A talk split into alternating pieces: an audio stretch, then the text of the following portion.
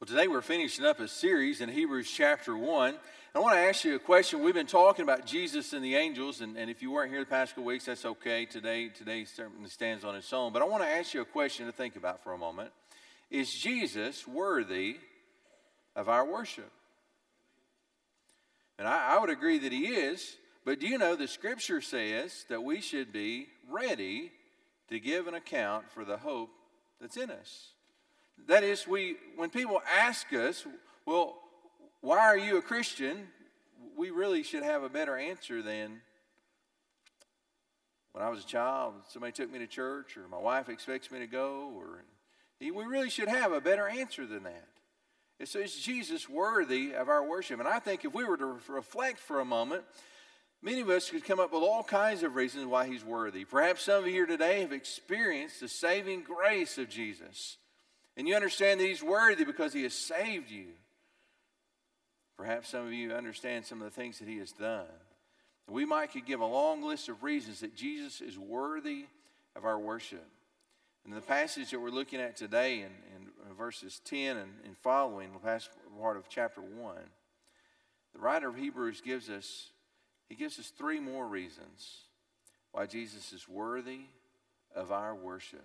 So Hebrews chapter 1, beginning in verse 10, I want to ask you to join me in standing as we read God's word together. Hebrews chapter 1, beginning in verse 10. The Bible says, "And you, Lord," and that's Jesus, "and you, Lord, laid the foundation of the earth in the beginning, and the heavens are the work of your hands. They will perish, but you remain. They will all wear out like a garment. Like a robe, you will roll them up. Like a garment, they will be changed. But you are the same, and your years will have no end.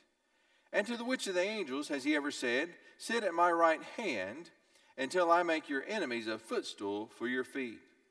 Are they not all ministering spirits sent out to serve for the sake of those who are to inherit salvation?"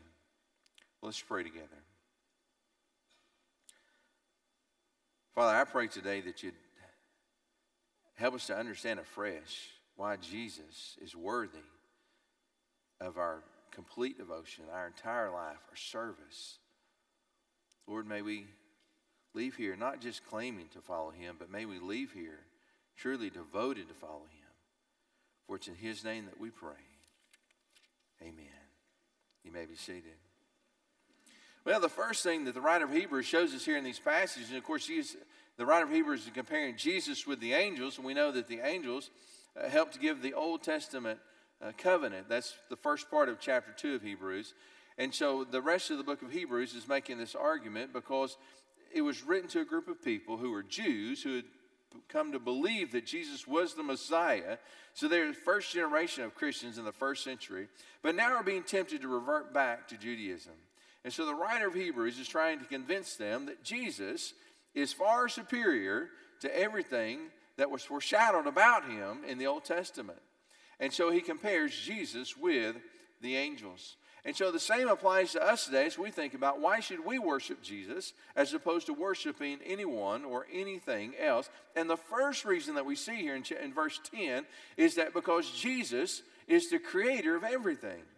Notice what it says in verse 10.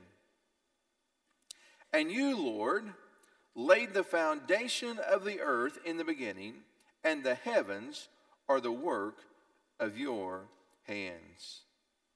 There are things in the Bible that are hard to understand. In fact, one of the New Testament writers says about Paul, that Paul is sometimes hard to understand.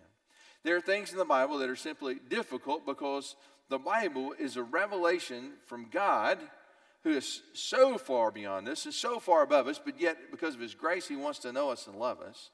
And so God is revealing things to us, and some of these things are just difficult to understand. And the understanding of the Father, the Son, and the Spirit, what we call the Trinity, it's difficult sometimes to fully wrap our head around.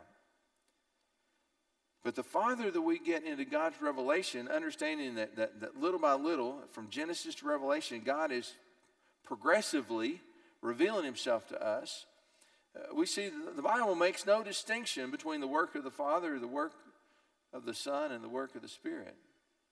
At least not in creation and in Old Testament Israel. We know that the Son is the one who died to save us. The Spirit is the one who comes to lead us. I understand that distinction. But in this passage, the writer of Hebrews is quoting from the Psalms. And as he quotes, he's quoting a passage that David originally begins to talk about the Lord, not understanding the Son and the Spirit. And the Bible says here that it was Jesus who was the Creator. In fact, this is not the only place where the Bible explicitly states that Jesus was intimately involved in the creation and was the very instrument of God in creating everything that we know. The Bible gives us passages in the Gospel of John. In John chapter 1, there's a passage where the Bible talks about that all things were made through him. It talks about that the Creator came, but yet they knew him not. Jesus is the Creator. If we begin to reflect upon who we are in relationship to him, you and I, we are the creation. We are the creation, and he is the Creator. It is that understanding of how far he is beyond us that well, it makes it seem silly at times to try to explain him, or to feel like we need to defend him. But when we understand that he is the Creator over everything, then we realize that he is worthy of our worship. You, Lord, laid the foundation of the earth in the beginning, and the heavens are the work of your hands. Notice verse 11. Verse 11 begins to contrast the Creator with the creation. It says, they will perish, but you remain. They will all wear out like a garment. You see, Jesus is not only the Creator, but he is the everlasting Creator. As the Bible contrasts Jesus with the kings and the rulers of the earth, they come and they go, but Jesus remains. And here the Bible contrasts the Creator with the creation. And the creation will go, but the Creator will remain. And sadly today, so many people have devoted their lives to try to save the creation while ignoring the Creator. But the Bible says about Jesus, they will perish. That is, the heavens and the earth, they're just the work of his hands. They will perish, but you remain. They all wear out like a garment. Well, he's not only the everlasting Creator, but he's also the unchanging Creator. Notice verse 12 what it says. Like a robe, you will roll them up. Like a garment, they will be changed. But listen to this. You are the same, and your years will have no end. The Bible says here that Jesus is not only everlasting, but he is unchanging. He is eternal. His years have no end. If we begin to reflect on just our short lives, and the oldest one here, I know we've got some folks here in their 90s, the oldest one here, our lifespan is just a blip on the radar in the scope of human history. But if we just reflect back, haven't we seen just amazing change? Think about all the things in the world that have changed. As empires have come and gone, and then in the last century, those of you that have lived several years in the last century, we've seen technology so radically changed. I mean, I remember just a few short years ago, I was pastoring in North Carolina. I was driving, I was listening to NPR radio, and they were talking about that Apple was talking about coming out with a phone. And now today, almost all of us have one, don't we? By Apple or a competitor. They dominate the world, and they didn't even exist just a few short years ago. So many things have changed. Companies that were part of the bedrock of our economy just a few years ago, they no longer exist. Who would have thought in the 80s that Kodak would ever experience financial difficulties? but digital cameras made them obsolete. Things are constantly changing in our world. Culture is constantly changing. But Jesus is absolutely unchanging. So we can look at the world and we can be amazed at the creation. But when we are amazed at the creation, we should remember that the creation is the work of the Creator. That's why He's worthy of our worship. And the creation, it's wearing out. But the Creator, He remains. He's everlasting. The Bible also says that He is unchanging. Isn't it amazing to think that 10,000 years from now, Jesus will be the same as He was 2,000 years ago? He is absolutely unchanging. And so I don't know where you are in your life today. I don't know if you desire to see some stability in your health, or in your relationships, or in your finances, or in your world. But I want to tell you that Jesus is the one thing. He is the one person that is steady, stable, and absolutely unchanging. And that's why we can depend upon Him, and that's why He is worthy of our worship. Well, I want you to notice in verse 13, what the Bible says here is we have another quotation from the Old Testament. The Bible says, "And to which of the angels has He ever said, 'Sit at my right hand until I make your enemies a footstool to your feet'?" Well, this Old Testament quotation is, again, the writer of Hebrews tells us that's ultimately about Jesus, because Jesus is not only the Creator, but Jesus is the supreme ruler. You see, for now, people are allowed the freedom to rebel against Him. People are allowed the freedom to pursue all kinds of evil. People are allowed to do whatever they want to do because Jesus has given us freedom. Because in our freedom, we have the opportunity to choose to love Him or to choose to reject Him.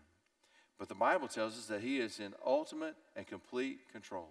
And the first time that Jesus came in meekness and humility. But when Jesus comes again, He's going to come in triumph. And the Bible tells us here in this passage, "And to which of the angels has He ever said, 'Sit at my right hand until I make your enemies a footstool to your feet'?" Well, none of the angels has the Lord ever said that to, because the angels are just part of the created order. But yet Jesus is the Creator and the ruler. He's the King of kings and the Lord of lords. And the sooner that we understand who He is and who we are in relationship to Him, then we can understand that we need to worship Him and we need to follow Him. He is the ruler and sustainer of everything. You know, the Bible teaches us that not only were all things made by Him and for Him, but in Him, the Bible says, all things hold together, because He is the ruler. He is the sustainer. This passage that talks about Jesus as being ruler, as it says, "Which of the angels has He ever said, 'Sit at my right hand until I make your enemies a footstool'?" Throughout the Bible, we see this picture of the victory of the Lord Jesus Christ. Early on in Genesis, as Adam and Eve rebelled against God, and God confronted Adam and Eve and confronted Satan, we have this first mention of the gospel in Genesis 3, verse 15. As God foreshadows what He's going to do through Jesus Christ, and He says that you will bruise His heel, but you will strike His head. It's a reference to Jesus being crucified and the nails be driven through His feet and His hands. But to Satan, as Jesus died on the cross, it was a mortal wound, a strike to the head. And it was a complete victory, because Jesus is the ruler over everything. "To which of the angels has the Lord ever said, 'Sit at my right hand until I make your enemy a footstool'?" None. "To which king Has the Lord ever said that? None. But to Jesus Christ, he sits at the right hand of the Father, ruling and reigning with absolute and complete authority. You and I may think of the Great Commission at the end of the Gospel of Matthew, Matthew 28. We always focus on go and make disciples, but I want you to notice the first part of that verse. All authority in heaven and on earth has been given to me. All authority in heaven and on earth has been given to me. Jesus has absolute and complete authority. And that's why he's worthy of our worship. I want to show you one last reason in this passage in verse 14. Notice what it says. Are they not all ministering spirits sent out to serve for the sake of those who are to inherit salvation? Well, the Bible tells us here about angels. And first of all, it says that angels are ministering spirits. And so we've already learned from the earlier part of this chapter in Hebrews that they're just part of the created order. The Bible compares them to like wind and the fire, the other things that God created and that God controls. And the Bible says here that they are ministering spirits. So the Lord created them, and the Lord created them so that they might minister to us. All throughout the Bible, we see examples of how angels were used as God's agents to minister to his people. When Daniel was in the lion's den, and they asked Daniel, basically said, how did you survive? Daniel said, the Lord sent his angel and shut the mouth of the lions. Daniel 6:22. And what a thought that the Lord sent his angel. The Bible tells us over and over again how God sent his angels to minister to his people. Do you know, as you and I begin to understand this and we recognize that we're not to worship angels, but we should be thankful for angels and we should be in awe of angels. The Bible teaches that they're often among us when we're completely unaware. And the role that they played in protecting God's people is amazing. And you see, one of the reasons that we should worship Jesus is because he loves us so much that he created the angels and he sent them to serve and to minister to us. I absolutely love missionaries. This past Wednesday night, we had a missionary from Cambodia. And earlier this fall, I was in Thailand with one of our missionaries. And they were telling me the story about a particular village where they had led several people to faith in Christ. And in this village, there was a witch doctor, which is very common in that part of Asia. They're almost all spiritualists, and they believe in different spirits. And so every town or every little village has a shaman, and that's their trade is to be a witch doctor. And so she began to share the story about how different people came to faith in Christ, and they were suffering persecution from the others. As each person came to faith in Christ, the witch doctor knew who came to faith because he had a roll of all the people in his village. And as these people came to faith in Christ, the missionary told me that their name would fade from his roll. So he began to cast spells and to call upon evil spirits to go and to torment those who had chosen to follow Christ.